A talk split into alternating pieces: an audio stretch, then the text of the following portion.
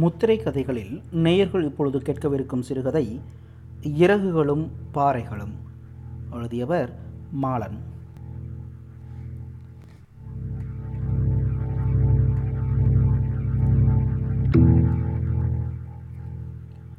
அருணாவை பத்து வருடங்களாக எனக்கு தெரியும்.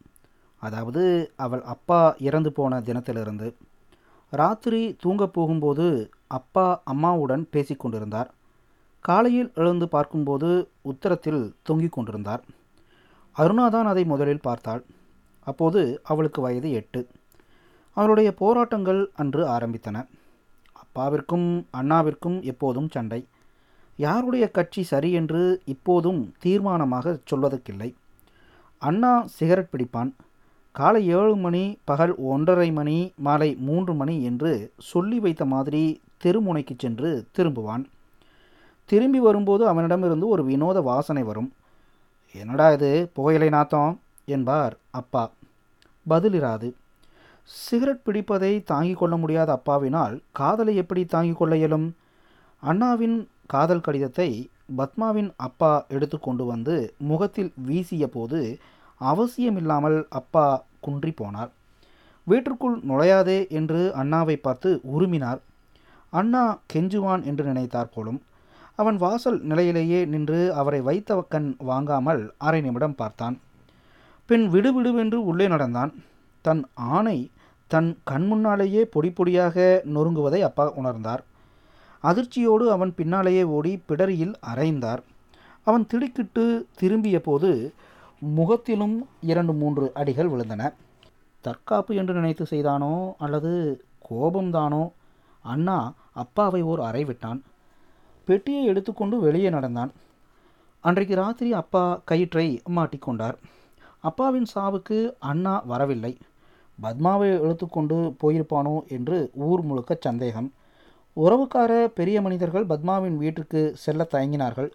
முகத்தில் கடிதத்தை வீசிய பத்மாவின் அப்பா யார் எவர் என்று பாராமல் தனலை வாரி கொட்டுவார் என்று எல்லோருக்கும் பயம். கட்டாயம் பத்மா வீட்டை விட்டு போயிருப்பாள். அப்படி போயிருந்தால் ஒரு புயல் நிச்சயம் என்று எல்லோரும் பயந்தார்கள். அருணா வாருங்கள் மாமா என்று என்னை அழைத்து கொண்டு பத்மாவின் வீட்டிற்கு போனாள். வாசற்படியில் நின்று குரல் கொடுத்தாள். குரல் கேட்டு கதவை திறந்தது பத்மாதான். அருணாவின் இந்த தீரத்தை நான் பின்னர் அநேகம் தடவை சந்தித்தேன்.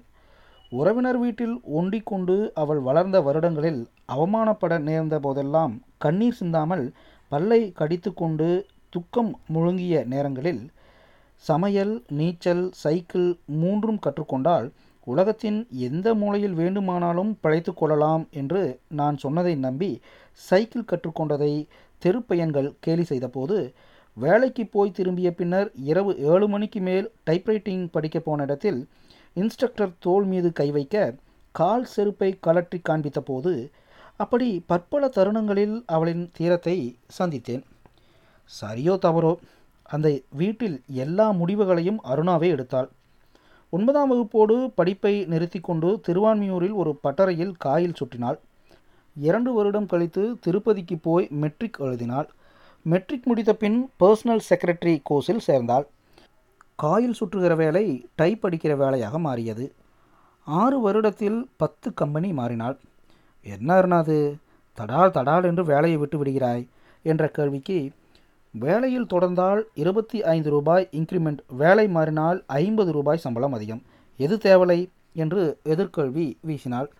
வாழ்க்கை எப்போதும் வெயில் காலமாகவே போய்விடுவதில்லை. வசந்தங்களும் வருவதுண்டு. அருணாவின் வசந்தத்திற்கு ஜெயச்சந்திரன் என்று பெயர். வேலை சம்பாத்தியம் குடும்பம் என்பது ஆண் பிள்ளையைப் போல் ஓடிக்கொண்டிருந்தவளை பெண்ணாக்கி நாணச் செய்தான் அவன். தன்னுடைய பெயருக்கு கடிதம் வந்திருப்பதை எண்ணி வியந்து கொண்டே கவரை உடைத்தவள் அது பிறந்தநாள் வாழ்த்து என்பதை அறிந்து கேலண்டரை நிமிர்ந்து பார்த்தாள். ஆமாம் அது அவள் பிறந்த தினம்தான். பள்ளிக்கூட சர்டிஃபிகேட் படி பதினெட்டு பிறந்த தினங்கள் வந்து போய்விட்டன. ஆனால் இதுவரை யாரும் many happy returns of the day என்று கை குலுக்கியதில்லை. தீர்காயுசா இருமா என்று வாழ்த்து சொன்னதில்லை. கேக் வெட்டியதில்லை. பாயசம் குடித்ததில்லை. புதிது அணிந்ததில்லை. கோயிலில் அவள் பெயரில் அர்ச்சனை நடந்ததில்லை. பதினெட்டு வருடங்களாக இல்லாமல் இன்று ரோஜா பூக்கள் சிரிக்கும் வெளிநாட்டு கார்டு. யார்?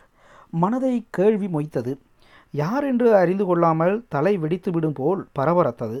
கண்டுபிடிக்க முடியவில்லை. ஒரு வாரம் பத்து நாள் என்று அநேகமாக மறந்துவிட்ட போது பக்கத்து சீட் ஜான்சி "ம், ம், இதுக்கு ஒன்றும் குறைச்சல் இல்லை என்றபடி குப்பை தொட்டியில் வீசியதை பார்த்தாள். ரோஜா பூக்கள் சிரிக்கும் வெளிநாட்டு பிறந்தநாள் கார்டு. என்ன ஜான்சி? இந்த ஆபீஸில் கிராக் ஒன்று இருக்குது. யாருக்கு பிறந்த நாள்னாலும் வாழ்த்து ஒன்று அனுப்பிச்சிடும். யார் அந்த கிராக் ஜெயச்சந்திரன்னு ஒன்று வருமே. பார்த்ததில்ல? உசரமாக கிழவன் மாதிரி ஃபுல் ஆர்ம் ஷர்ட் போட்டுக்கிட்டு. ஃபுல் ஆர்ம் ஷர்ட் போட்ட கிறுக்கனை பார்க்க ஆவல் இழுத்தது. தண்ணீர் குடிக்கப் போவது போல் எழுந்து போனாள். தேங்க்ஸ் என்ற குரலுக்கே அவன் திடுக்கிட்டான். எதுக்குங்க? ரோஜா பூக்களுக்கு. பெண் பிள்ளையை போல் நாணினான். பர்த்டேயை எப்படி கண்டுபிடிச்சீங்க? பர்சனல் டிபார்ட்மெண்ட் வேலையில் இருந்துக்கிட்டு இதை கூட கண்டுபிடிக்க முடியலன்னா எப்படி? இப்படி எல்லோருக்கும் அனுப்புவீங்களா? எனக்கு இருபத்தி ரெண்டு வயசாச்சு. இன்றைக்கி வரைக்கும் ஒரு பர்த்டே கார்டு வந்ததில்லை. வந்ததில்லைன்னு அழுவானேன். நாம தான் நாலு பேருக்கு அனுப்புவோம்னு ஆரம்பித்தேன் அருணாவிற்கு சுரீர் என்றது. நமக்கும் தான் இத்தனை நாள் வாழ்த்து வந்ததில்லை. ஆனால் நாம் வாழ்த்து அனுப்பி வைப்போம் என்று ஏன் தோன்றவில்லை?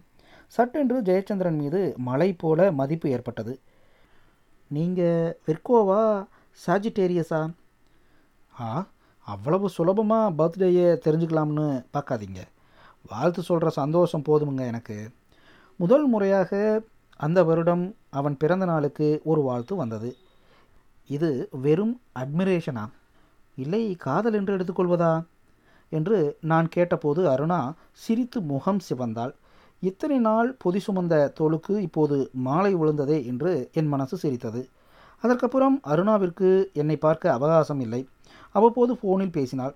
ஒரு நாள் ஜெயச்சந்திரனை கூட்டி வந்து அறிமுகம் செய்து வை என்று சொன்னேன். ஆகட்டும் ஆகட்டும் என்று சொல்லி சொல்லி நாட்கள் பறந்தன. அல்ல நாட்கள் அல்ல வருடங்கள்.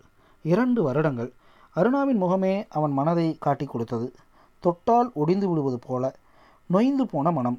என்ன அருணா வழி தெரிந்ததா? என்னோட வழி எல்லாமே சுவரில் முடிகிறது மாமா. என்னம்மா அவர் நல்லவர்தான். ரொம்ப ரொம்ப நல்லவர். எல்லோருக்கும் நல்லவர். அதனால்தான் அவங்க அம்மா கிழிச்ச கோட்டை தாண்ட முடியலை. சொல்லும்போதே அருணா உடைந்தாள். கையை பிடித்து கொண்டு குலுங்கி குலுங்கி அழுதாள்.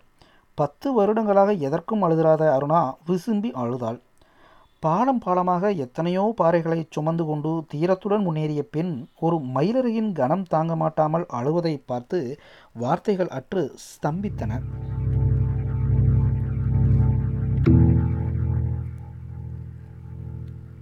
நேயர்கள் இதுவரை கேட்டது இறகுகளும் பாறைகளும் சிறுகதை. எழுதியவர் மாலன்.